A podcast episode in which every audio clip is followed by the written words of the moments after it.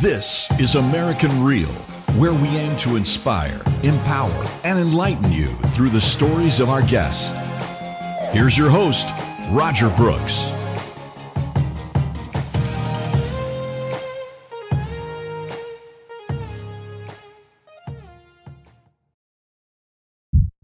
Racism needs to stop, and people need to be held accountable. It just cannot continue like this. And if we don't speak up, it's never going to end. I want people to understand the case that we're talking about and the, and the facts of this case. So, um, back on February the 23rd, there was a young man who was jogging through the Satilla Shores neighborhood in Brunswick. His name is Ahmaud Arbery. But we have the power with the people to be able to do so. Therefore, uncovering the many acts of racism and the acts of favoritism that happens within our justice system.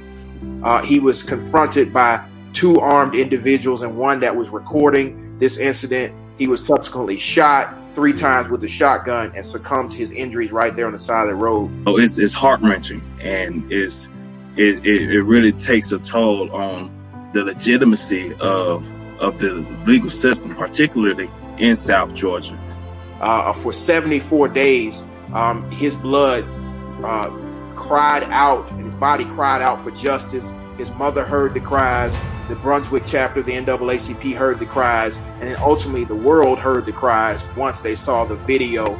If we never saw the video, I don't think anything ever would have been done. I think this young man would have been gone and his mother just would have been left to grieve by herself. And to me, that is unacceptable and we're talking about justice and the call for justice. And that call for justice starts with accountability for all of the players in the criminal justice system that failed Ahmaud Arbery. And that's why we're having this conversation today.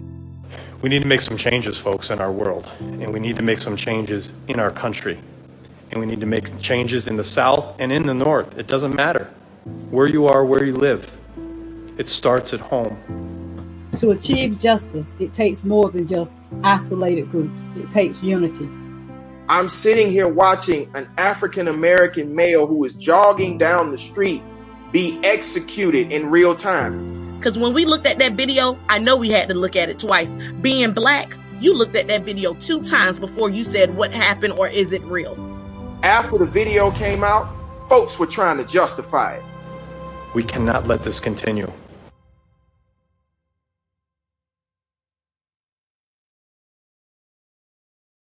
This is American Real TV. I am Roger Brooks. My guests today are the panel, and uh, I'm first going to start off with Reverend Fer-Rell Malone. We are um, organizing a panel today called Justice for Ahmaud. Reverend, welcome to the show, and please introduce yourself, and then we'll let the panel introduce. Thank you so very much. Uh, my name is Fer-Rell Malone. I pastor Macedonia Missionary Baptist Church in Waycross, Georgia. I'm the Southern Regional Georgia, uh, president of the Southern Christian Leadership Conference, and we are leading an effort to make sure we have justice for Ahmaud. I am Mickeayla Clark Brockington. I'm a mother, wife, um, daughter. I am the NAACP Vice President for Coffee County, Douglas, Georgia branch. I'm also the State Community Coordinator for the State Conference of Georgia NAACP. Hello, everyone. My name is Anthony DeMetris Causer. I'm a 25 year old resident of Waycross, Georgia, a three year law student at Louisiana State University, and a summer intern with the NAACP Legal Defense and Education Fund. Hello, everyone. My name is Natasha Fabiene, and I am a mother. I have two children, and I live in Georgia, originally from New York, and I am here to do everything I can to assist volunteering, um, whatever it takes to help get justice for Ahmaud Arbery. And how you doing, everybody? I'm Attorney Gerald Griggs, a justice fighter. I am the first vice president of the Atlanta chapter of the NAACP and the former third vice president of the state conference of the NAACP here in Georgia. I'm also a practicing attorney in civil rights and um, criminal defense, and I am just a part of this organizing space here in Georgia for Justice for Ahmaud. Reverend, we're going to go back to you. Can you please give us really the objective of what you and your group here is trying to accomplish, what you would like to accomplish on, on today's panel, and how we could help uh, spread the word about getting justice for Ahmaud. Great. Thank you so very much, uh, Roger, for allowing us to be uh, participate on this platform and all of the platforms that you represent. What what our concerns are and what our desire is is to bring justice for Ahmaud, and, and that being, uh, we are in the Waycross Judicial Circuit. The Waycross Judicial Circuit has six counties of Ware and Charlton and Brantley and Pierce and Bacon and Coffee counties. Those make up the judicial circuit for which George E. Barnhill Sr. is uh, the district attorney. Barnhill Sr. is the district attorney that Jackie Johnson, who's the district attorney in Brunswick, uh, she recused herself and brought in George Barnhill Sr. as the district attorney in the case. Uh, what they did is is George Barnhill Sr. His son works for Jackie Johnson, John uh, George Barnhill Jr. in uh, the Glynn County Brunswick Judicial Circuit, and McMichaels, uh, the, the the one who pulled the trigger uh, to kill uh, Ahmaud Arbery, worked for that particular office, and basically we are calling for the recall of George Barnhill Sr. because there are two things that took place that were totally out of order. Number one, when uh, Arbery's mother revealed the fact that George Barnhill Sr.'s son worked in that particular office, he recused himself in a letter. But in the same letter, he chose to give an opinion on the case. Now, my understanding of recusal is that you take your hands off, that you render no opinion, you, you render no recommendations.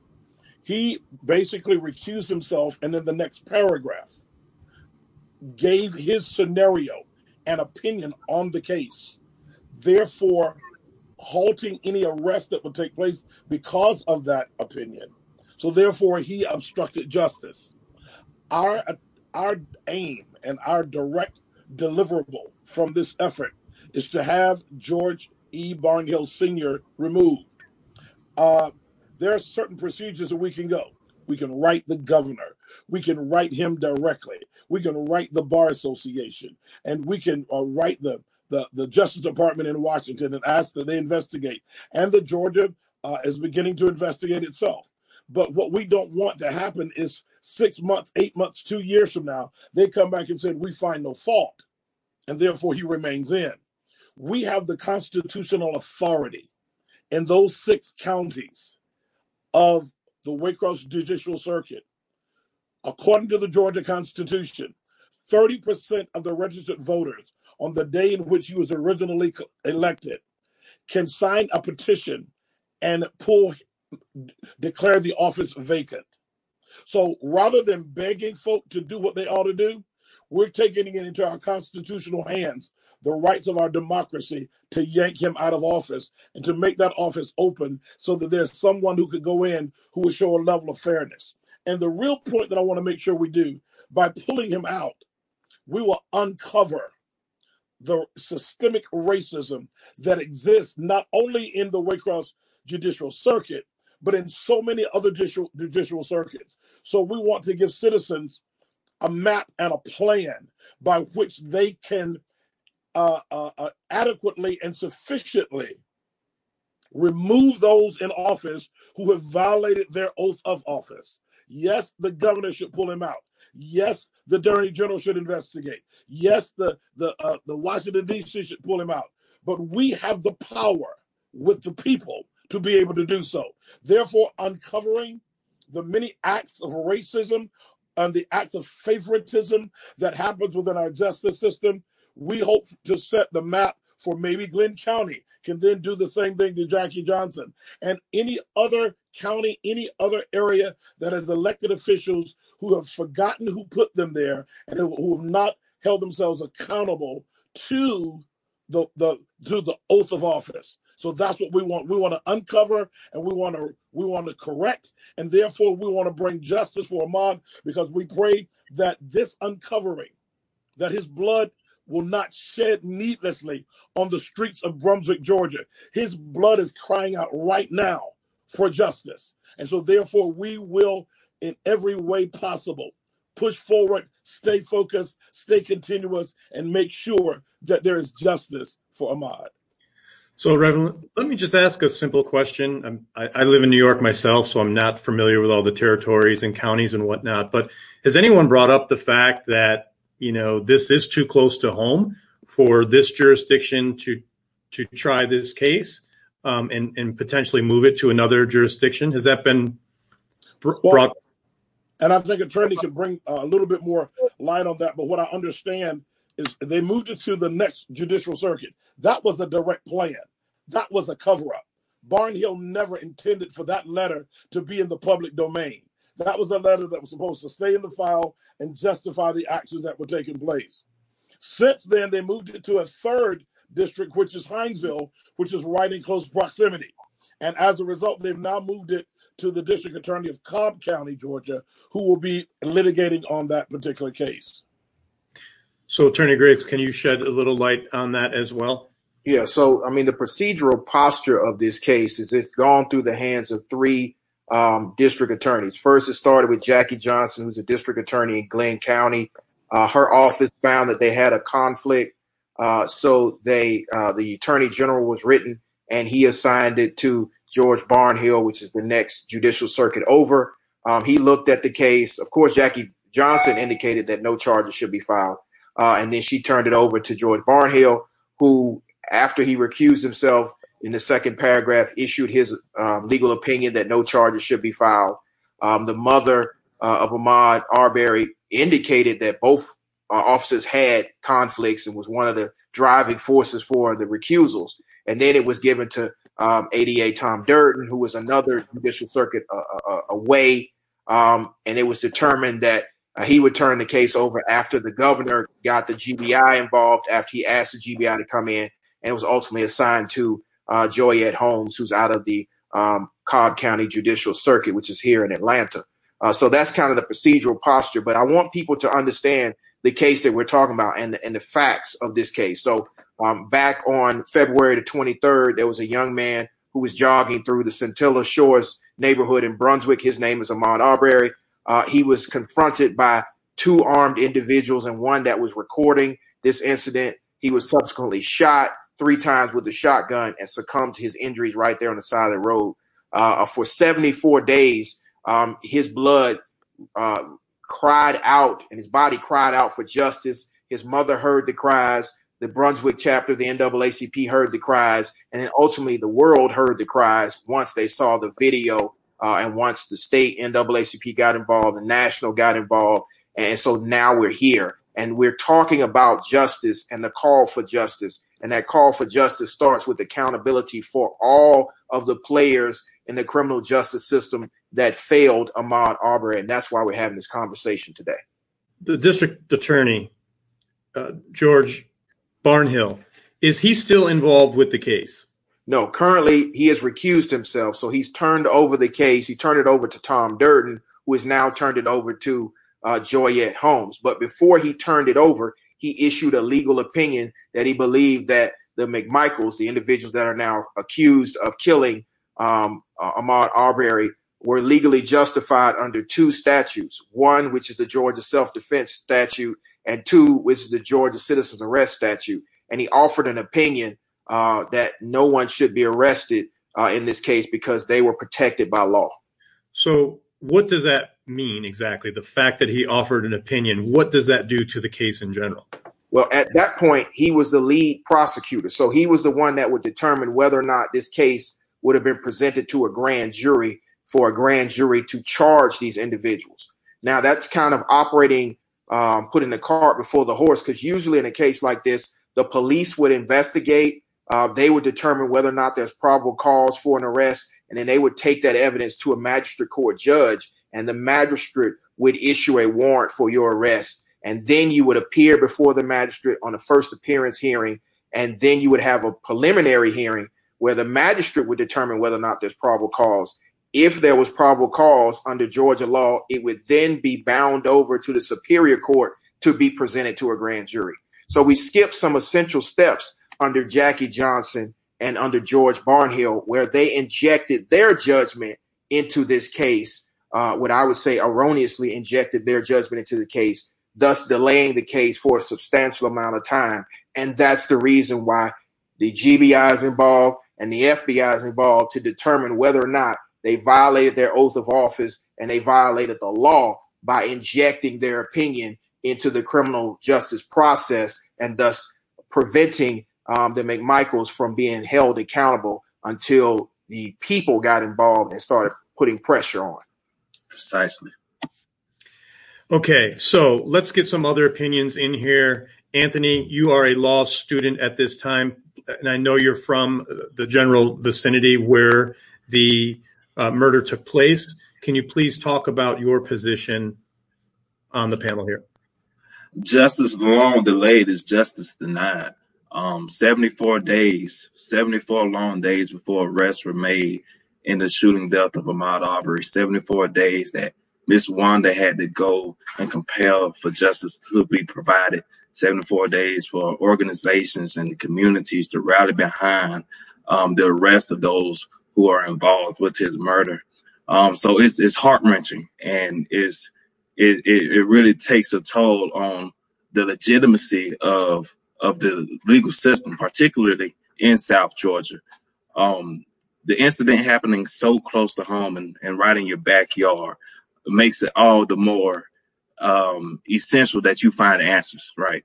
And in, in this given case, we we seek the truth, the accountability that has not been upheld by those who, who had the case in the first hand, from Jackie Johnson to to George Barnhill, they have to face the ramifications of their actions. It and that is pretty much my position on it. Um, and I know that's the position that each organization and individual has to seek that justice for not only Ahmaud but his family as well. Natasha, how how do does this make you feel as a mom? Um, you know, living in in the area that the justice did not happen yet, and it seems to be, you know, there's going to be a long road ahead here. What's disappointing to me is the steps that were missed. Um, I look at other cases like let's, you know, not not to make light of this, but Michael Vick and the dogs. You know, there was such an outcry about um, what happened with animals, and then you have a person, a human being, who is not even viewed as a person, who was shot down in the street, by people who used to be in law enforcement who did not have post certification when they were in law enforcement. Um, my big concern that I have that no one else has uh, mentioned is the fact that the um, father he um, received a text message from the police department asking him to help to police the neighborhood. And if he was not a certified police officer, I think there should be some limits as to what you request citizens to do as far as policing people because they don't have, obviously, he didn't have his post certification, which would mean he didn't have proper training anyway when he was on the force. So for him to be out in a neighborhood and patrolling people and his individual biases were um, obviously um, too much for him to overcome. And this young man lost his life it, it's just too much. And as a mother, I can't imagine how his mother feels. And black or white, I don't want to see it happen to anyone else's mother either. You can't just assume someone is a suspect because you're afraid of them. And I am really sick and tired of the narrative that the police are afraid of people, so they shoot them and kill them. Um, there's been too many cases like that, and there's no way that every one of these people could be justified just because they say that they were afraid it doesn't make sense to me that you would pursue a person for four or five minutes that you're afraid of and then bring other people with you. And then that person loses their life and essentially becomes a murder victim. And you want to go to court and use the defense that you were afraid for your life. If you were so afraid, why wouldn't you just call the police and wait for the police to show up and do their job? Furthermore, the time that it took um, for this case to come to light so everyone could actually see what happened to this young man. It's, it's very disgusting and it's unacceptable. And it should be unacceptable for anyone who would um, view this and look at the situation. If it was your family member, for it to take 74 days before we actually get a really good look at what happened. It's just, it's a miscarriage of justice and it's inappropriate on so many levels. And as a parent, I'm upset about it. But as a, as a citizen, I'm also very upset and I'm very disappointed because I'm thinking and hoping that there have been some advancements in how we will treat each other. And um, it looks like we're going to have to fight for it because we're just still not there yet. It's better, but we're not there yet. And um, I don't want to see another family have to go through this. I don't think that um, would have been done. I think this young man would have been gone and his mother just would have been left to grieve by herself. And to me, that is unacceptable. And it would be unacceptable to me. Um, it, it doesn't matter as far as, you know, the race to me, any person who was treated this way, whether it's a poor person, because in the South, um, indigent people also do not get adequate representation, and that's not right. I think representation that um, and appropriate um, protections in the law should belong to everyone. And as minorities, we can't ask for it and then not give it to other people as well. And I think that we're at a place now where what we need to start looking at is people who we do have work in police in our communities. We have to look at that person and we have to do a little bit more soul searching and say, is this person's character, you know, is this sufficient? Because um, unfortunately, your bias plays a part in everything and there has to be a different type of screening. There has to be um, different types of ways that we evaluate people that we give that much control, especially when you are putting in the law enforcement, because I'm very, very concerned about the fact that they text these gentlemen and ask them to watch out for this neighborhood, knowing that they were not qualified. That is that is a major concern for me. Thank you. Thank you for sharing your views. Uh, very important topics here. One of the things we try to do on this show, we're, we're called American Real for a reason, R E A L. We, t- we like to talk about real issues, right? The things that the mainstream media may not always cover. And one of the things that I'm passionate about is is talking about racism because it is still very much alive, unfortunately, in our country and around the world, but really in our country. So uh, I want to help. I want to do whatever I can to help shed light and and get the voices heard. And you're right. It doesn't matter, Natasha, whether someone is black or white, or it doesn't matter. It, it it's justice, you know, justice for all. And that's the name, you know, of, of this segment. So, Mickeayla, I'd, I'd like to ask you, you, you do some work for the double, uh, NAACP. Um, how are you feeling about this? How is your uh, organization um, impacted? What is happening, especially during this, you know, difficult time of COVID where we typically don't, you know, we're, we're still kind of cooped up and, and don't have our normal, um, you know, resources to be able to get out and, and spread the word about these uh, very important issues. First off, um, I know that the quarantine had me inside my home with my family and looking at my husband, my daughter, my children, actually evaluating different things that may have been necessary that I have not been able to evaluate throughout my family life was evaluated at that time. Being having a fear of an essential worker my husband, industrial worker, coming home every day and me taking his clothes off, making sure I throw it in the trash bag, making sure he don't touch anything, going into a, a, a, a new normal. So having a new normal every day sort of awakened me because there was one new normal that I have not seen yet. And that was the overcoming of racism in our system. We have been fighting in the NAACP for years, ever since 1908, when there was anti-lynch laws that came a part of this generation. We were sick and tired of our black man being lynched. So at the end of the day, we had to come up with a new normal. And the new normal that we have now created is an organization of community leaders, different organizations together as one, putting aside self decreasing ourselves, increasing the mighty God, because the only way that we can move forward is together. And because we have that understanding, because National Association of the Advancement of Colored People is the name of the organization. We must be advanced in oneself. So coming back to the point of it starts at home. If we do not come outside of our house, it will not start. if we do not in, uh, if we don't come together and come as a collaborative effort of direct action, that will be the petition, signing it. That will be marching, coming together. That will be organiz- organizing different demonstrations. That will be being um, holding hands, ask, answering phone calls, making sure that Ahmaud family is actually being um, able to have anything that is necessary for them to have. Also, making sure all the laws are followed, making sure that we do everything necessary to actually get direct action. Because it's time for us to put fire under the systematic racism belt because we're sick and tired of our black men dying. We're sick and tired of us being incarcerated. We're sick and tired of the um, economic disparities because even with the PP loan during the COVID-19, business owners was not able to actually have access to the funding. So let's be real.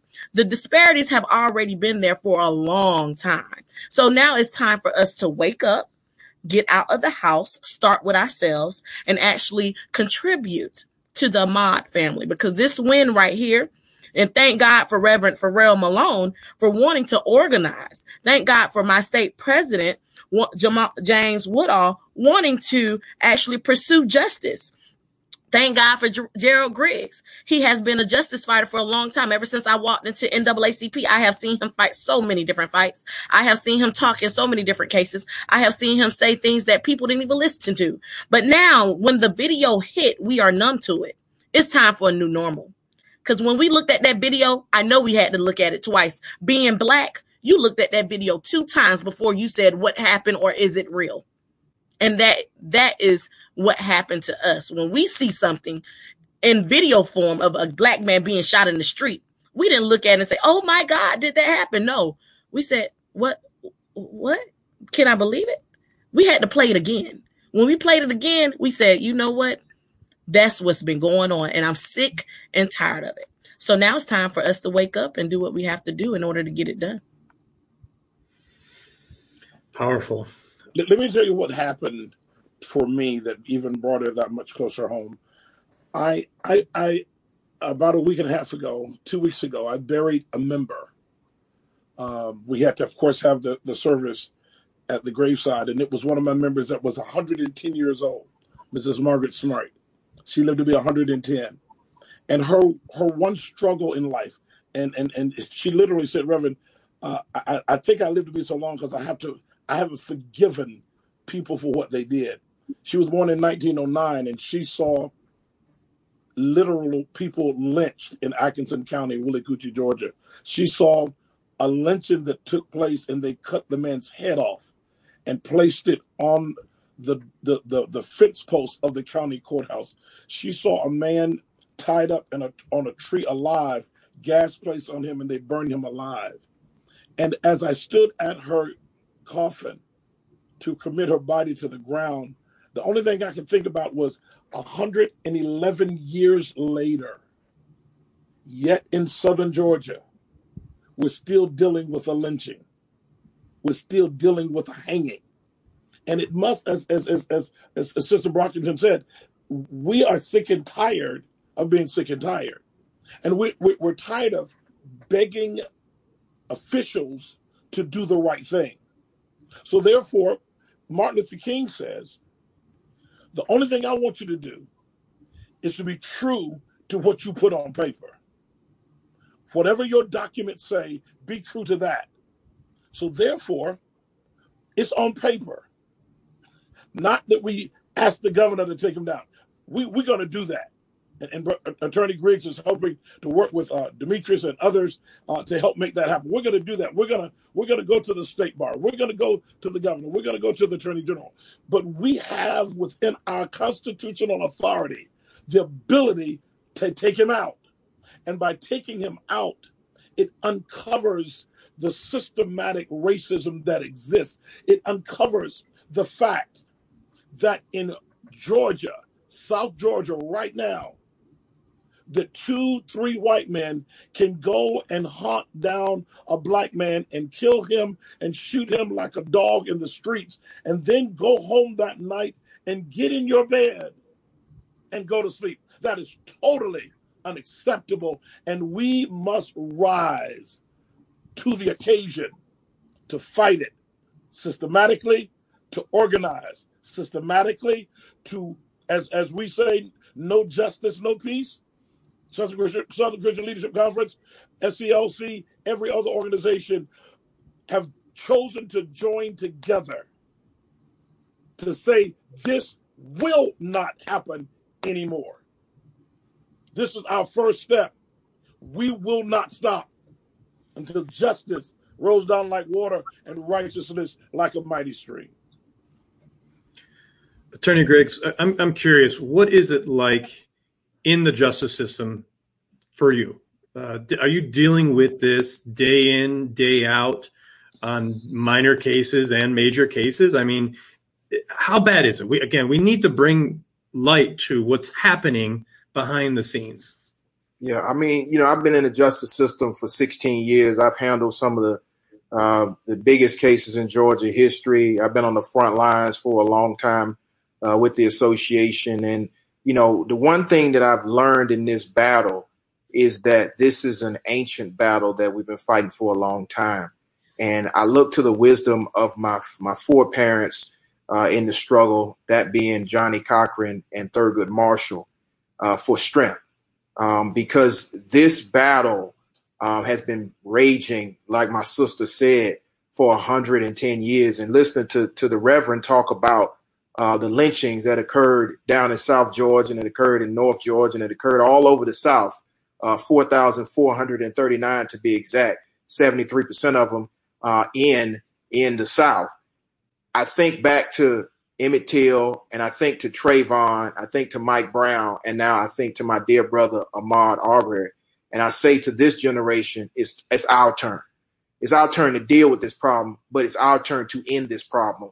And that's why I love that uh, historical organizations that are steeped in history, whether that's the association, uh, which is 110 years old, or the SCLC with my dear brother and friend, uh, Pastor Martin Luther King established, whether that's NAN, National Action Network with Al, Reverend Al Sharpton or Rainbow Push with Reverend Jesse Jackson, all coming together with a new brand of activists from the BLM tradition. And we all coming together like they did in the 60s.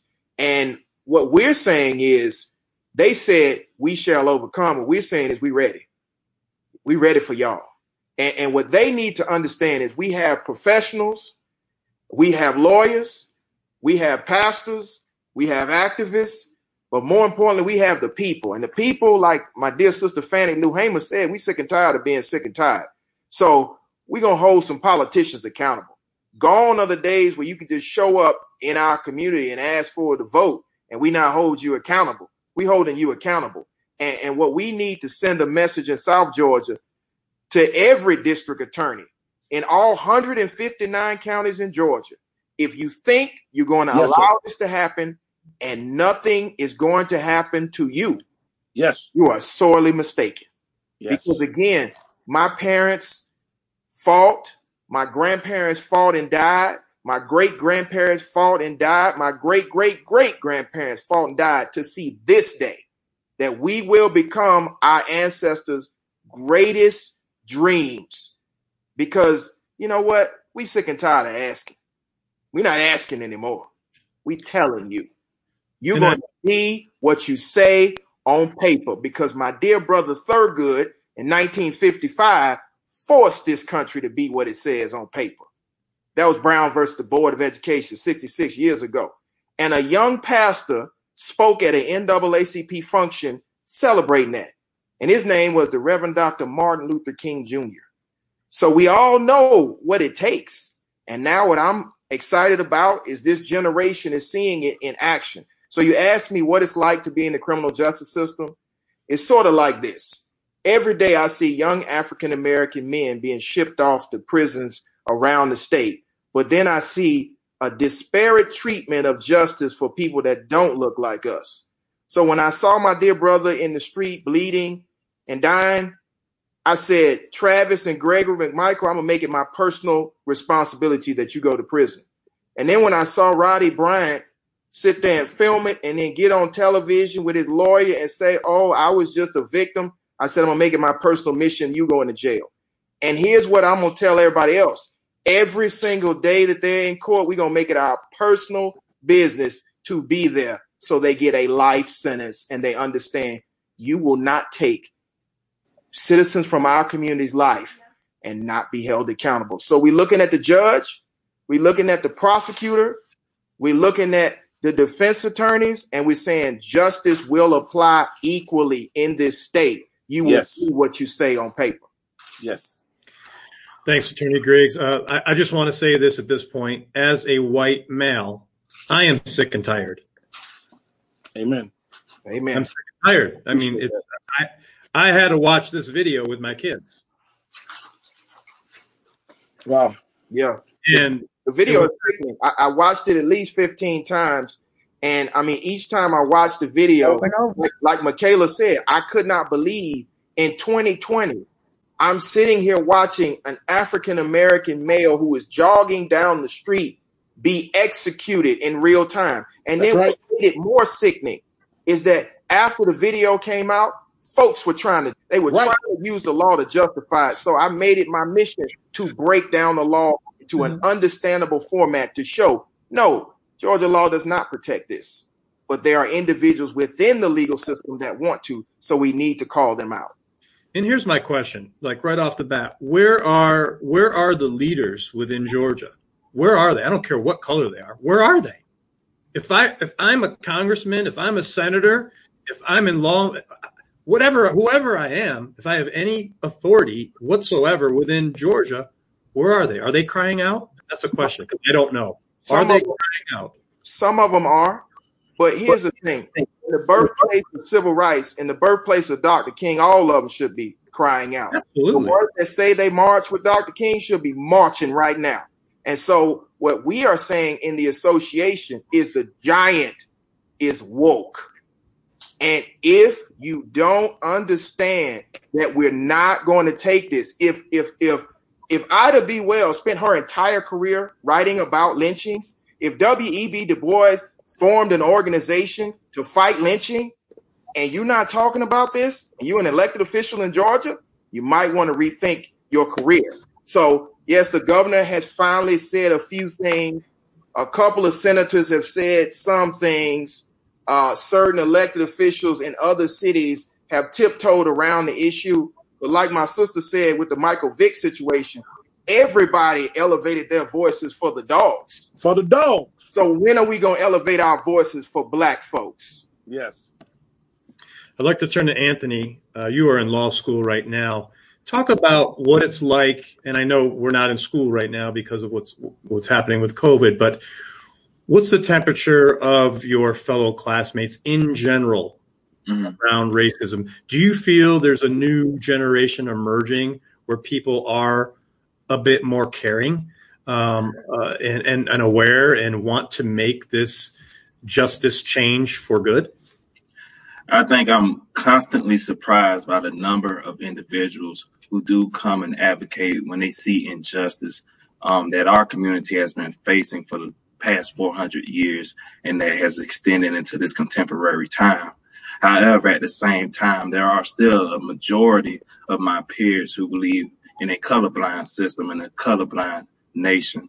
But colorblindness um, renders these disparities um, irrelevant almost, but you have to take into account the race of an individual to to address the systematic um, racism that we encounter.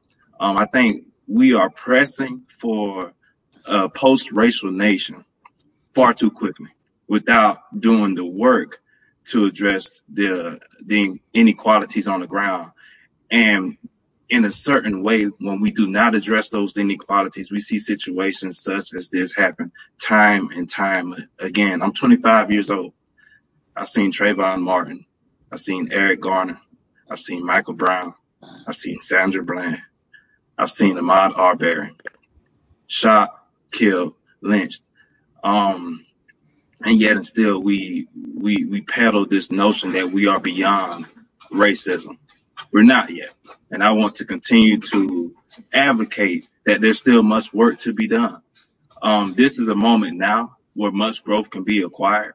However, much work is also required from law students and advocates alike. Reverend, I know you have uh, there's there's some uh, marches planned. Can you tell us about what you know? What's the next steps? What's the strategy? How can we bring people um, up to date on on what's happening next with your movement?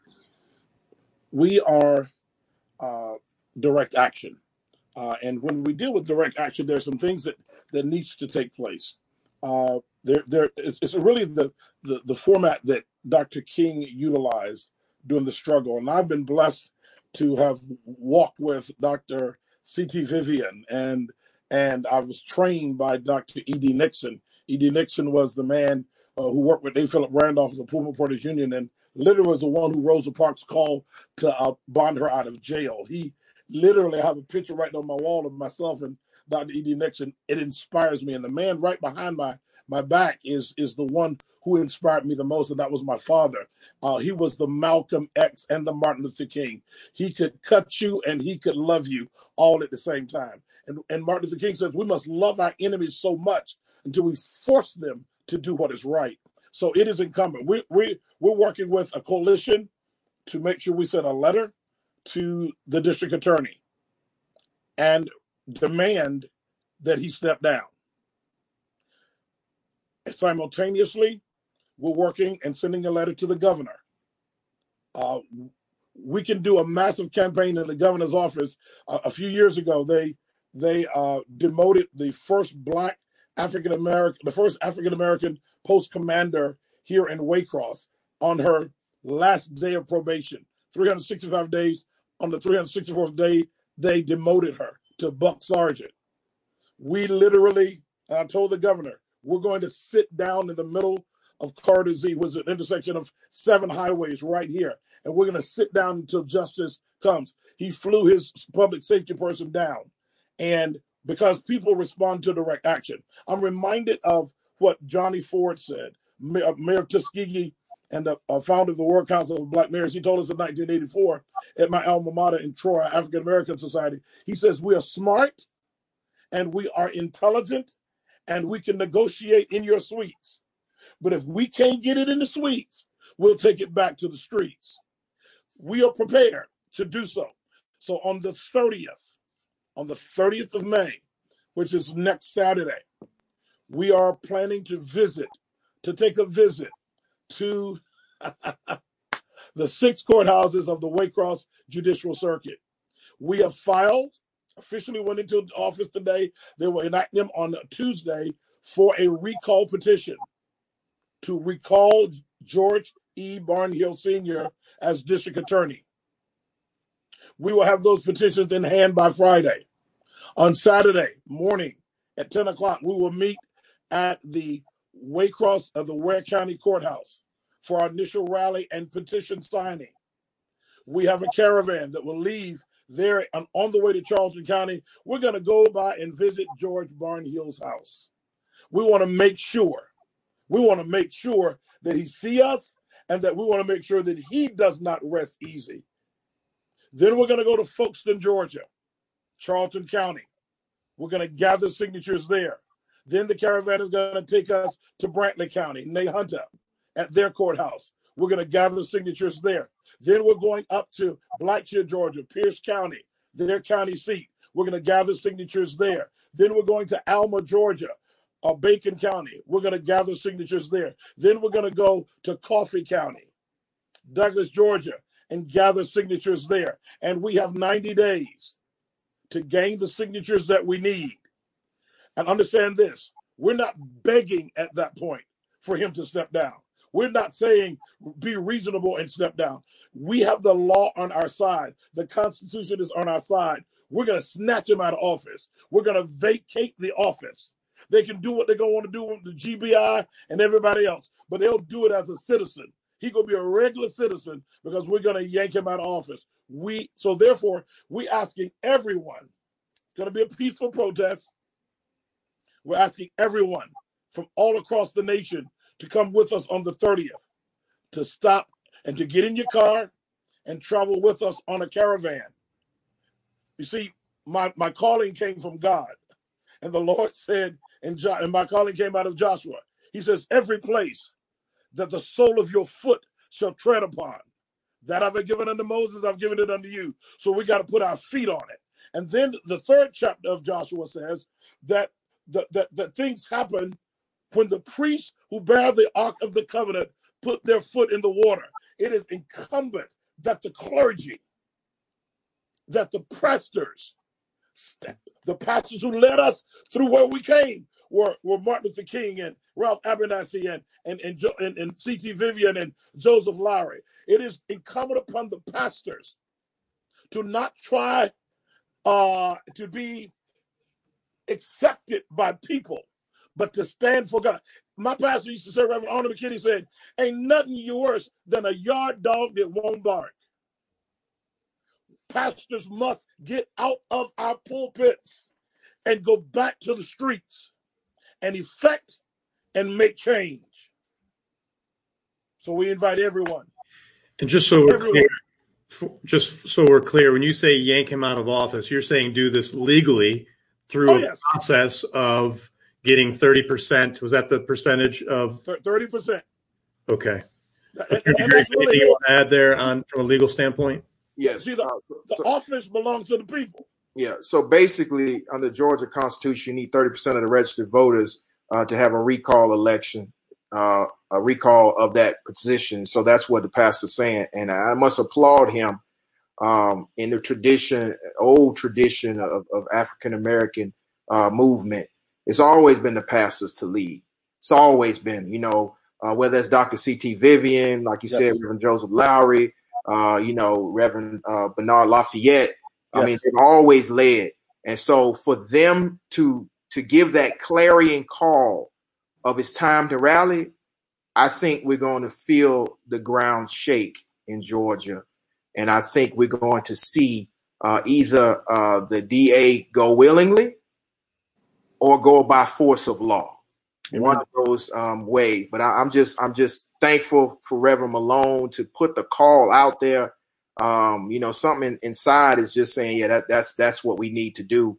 So I'm, I'm excited about that. But that's that's the process. Thirty percent, uh, you know, voters uh, in that in that that district uh, need to sign the, the, petition. And I think when they see um, a caravan uh, coming through all those counties, that's I got to be honest. I've been studying movement my entire life. I've never seen a caravan uh, go through six counties. That, that's new. Amen. So I'm I'm excited. Amen. Natasha, let's go back to the home front. Uh, what are your children saying? How how are they talking about this? What are their friends saying? Give us some insight into that generation. I think it's called Gen Z now. Uh, what are they saying at home? Well, there, my son especially, he hates that every time he goes outside. I'm like, you have to, because he's 23 and he's he's in college, but with the COVID 19, he is home. So he's like, Mom, do I have to? Text you. I'm out with my friends every time. So let me know you made it where you're going. Let me know when you're coming home. If not, I am going to call you and you're not going to like that. I'm going to call you over and over. I have to know where you are. I have to have that much from you. And one of the things I explained to him, you know, things are different. You know, for me growing up, because I grew up in upstate New York. And in upstate New York, we didn't have as many challenges as they have here, you know. And um, some people say you do. I didn't. And um, I come from a mis- mixed race family. And so my kids are used to everybody. You know, we welcome, I have every, every, race of person and child comes through my home and they're all welcome. It's fun to go to grocery store when my son was about five or six and I would have Asian children, Hispanic children, black children, um, and everybody would call me mom. So um, that that was fun, especially the looks we would get being here in Georgia. But uh, I always wanted them to to get to meet and and get to um, get an understanding with other people because I think that's the way that we all grow. It's not just about going to different, you know, I went to a Chinese restaurant or I went to, you know, and I, I took a Spanish class. Life in getting an understanding about people is getting um, it's really about taking the time to get to know people. And once you get to know people, you'll find out they're not that much different than you. We all really do have a lot of the same challenges, and you won't be so afraid of them. So then that way, you see someone different than you, you don't have to be defensive. You don't have to, you know, try to attack them. You don't have to be afraid of them. The other side of the coin for me is when I did grow up in upstate New York, um, my grandparents lived at 21 Eldridge Street, and my um, great grandmother lived upstairs. And my great grandmother was a black woman, and she died at 104 years old. But being a little girl, you know, it was fun to sneak up there to see Whoopi. And you know, we weren't really supposed to go up there because we would get cookies and all kinds of things. But my grandfather made a point to bring his mother to live upstairs in his house so that he can make her life better. He made her life better, but when we spent time with her and she would change her clothes, we've seen the remnants from the abuse that she suffered when she lived in the South. We saw that. So I got to see that side, but then I also got um, education and I got some other things that I may not have gotten if I was in another place. So I'm very thankful for that. And I'm thankful for you, um, Roger, for having us on and for taking the time to do this because I know right now probably isn't um, exactly comfortable, but I do thank you for um, giving an opportunity for everyone to be heard.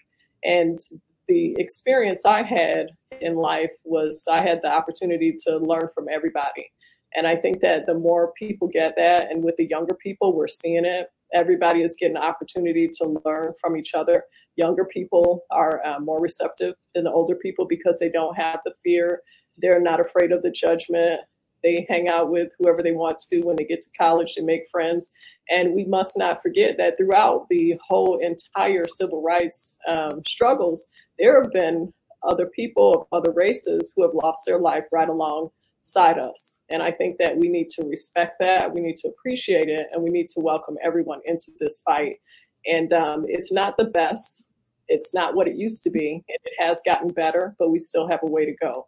And I would like to see everyone come together and just simply look at something. Is that right? And if you know it's not right, I would like to ask for people of all races to stand up and do something about it and fight with us. And there may be times we have to fight with them, but I just want it to be fair. And I want us to start looking at each other as human beings instead of, you know, um, these people, you know, don't have as much value as others. I think everyone has the same value. And I think the more we get to learn about each other and the more time we put in spending with getting to know each other and working together, um, you would you would think that would have happened by now, but in, in a lot of ways it hasn't. And I also think that um, as Black people, we have some biases that we need to work on, especially if we want to welcome other people in to work with us. You can't attack them. You have to hear them out. You have to give other races the opportunity to, um, you know, to to to to hear you and you hear them. And you know, sometimes you're going to hear ideas and other things are going to be different than what we've traditionally done. But now, you know, a long time ago, it was about marching, okay? And now it's about um, legal rights. So there's going to be people from all races that are going to be brilliant as far as what we need to get things done. And I think that we really need to put our best foot forward. And we're going to have to um, put down some biases on both sides, on all sides. I'm going to say the same thing the Asians, Hispanics, Blacks, Whites, and we're going to have to bring this thing together and we're going to have to work um, for equality for everyone. And we're looking at racism um, as black and white. And um, I have a friend that's from Africa, and he actually he shocked me. He says, "Why are you people here in the United States so mad? What's wrong with black people?" And I said, "What do you mean?" And he says, "Well, in Africa, we still have slaves. We have slavery in Libya. We, you know, the people are being sold and you know being trans- transported over there. It's still trafficked. And why are you guys not mad about that? But you're mad about the great life you have here. Wow. And that was shocking to me, but it was a learning experience. And that was from another black man who um, had a different life experience. So we have to also, we have to start considering where people come from. And I think we have to start working together to get an understanding among people, period, in general. And I think that if we can do that, um, you will create your tribe of people who want to help you to achieve your objectives and everybody work together. But I think everybody has to get something out of it. And I would just like to see it keep getting better and better and better. And I know it's going to take time. So I also am going to, um, well, I've, I've been talking with my son about it, and I also have a daughter, and I want to start bringing them in on more things too, because you know they're lucky. You know they they haven't had to experience things because as a mother, you know, I do what I got to do to always soften the blow for them because, you know, I, that's just what, what moms do. But at the same time, you know, there's going to be a point in their life where they have to stand up as adults and they have to carry the torch and they have to continue what we start. We can't just stop with us. It has to go on and on and on, and it will always get better. But just like we expect the the um, fair treatment, um, other people from other people, we also have to be fair. So it's just something I hope that that we are all able to work together and work with other people. And we, we want everybody to come and join us and help us to get this done. So well said, uh, Natasha. Thank you. I want to bring in here uh, Commissioner Olivia Pearson, who has just joined the panel. If you can, just give a quick introduction of who you are, where you're from, and your role in this organization. Uh, thank you very much, uh, Roger. Uh, I'm Olivia Coley Pearson. I am from Douglas, Georgia, where I reside currently. Uh, I've elected the city council 21 years ago. Uh, prior to to working in the city council, I've uh, worked in the community all of my life because my mom was a civil rights activist. Uh, she was president of NAACP, uh, secretary of NAACP for Coffee County. Um, I'm currently the lead chairperson for the Coffee County Southern Rural Black Women's Initiative for Social and Economic Justice, uh, which is known also as SRBWI. So I've been working in the community all of my life from about 14 years old, going to meetings with my mom. I want to just thank you for giving us an opportunity to come on to show people what we are trying to do, our fight for justice. And there's various organizations that are organizing and coming together as one because at the end of the day, to achieve justice, it takes more than just isolated groups. It takes unity. And that's what's happening here. And it, it, it's such a tragedy, an unjust tragedy, what happened to uh, Mr. Arbery. Uh, my condolences and prayers goes out to his family. Uh, you don't know what they're going through if you've never lost a child. And I've lost a child before.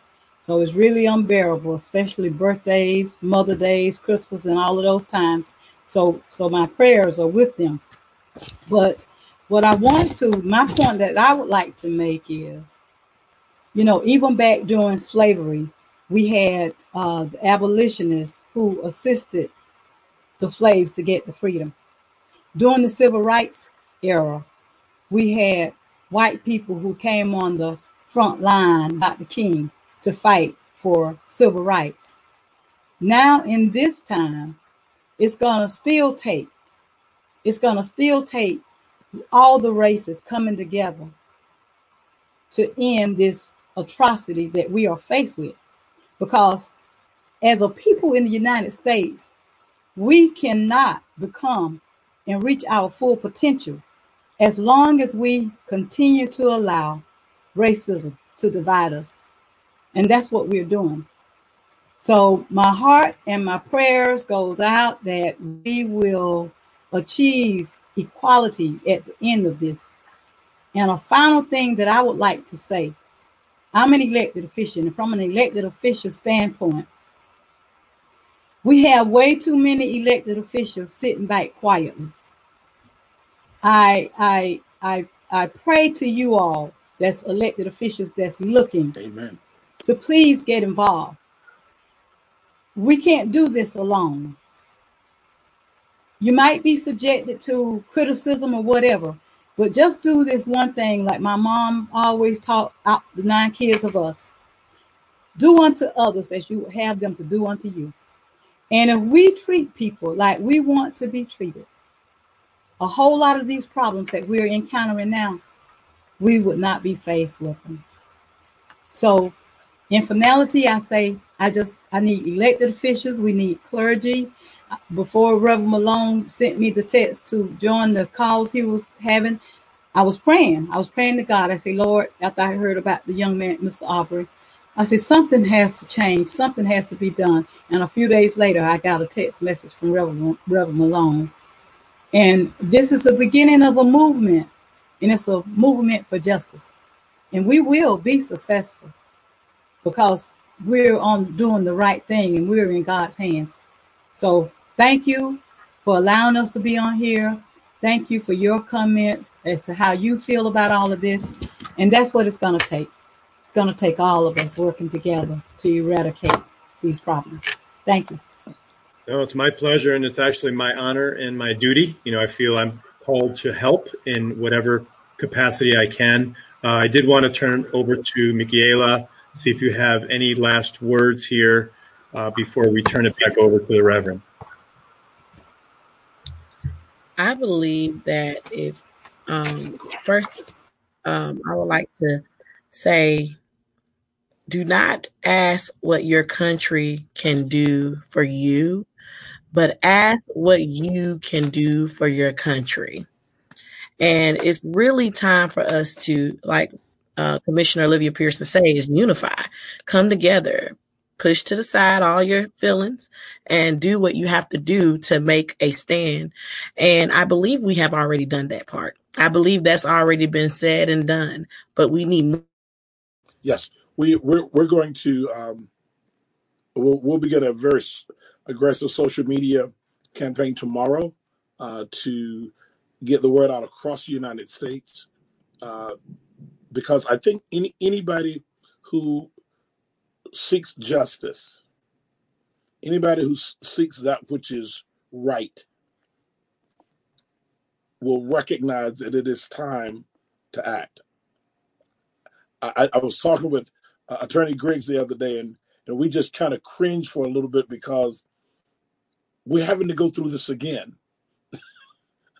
I was in the audience in on, on, on March 23rd 1968 when Martin Luther King came to Waycross and spoke, and and then just a week later he was killed in cold blood. And here in 2020, I, I told my folk this year that we're going to have 2020 vision. I didn't realize how clear our vision would become and seeing the realities of what has taken place.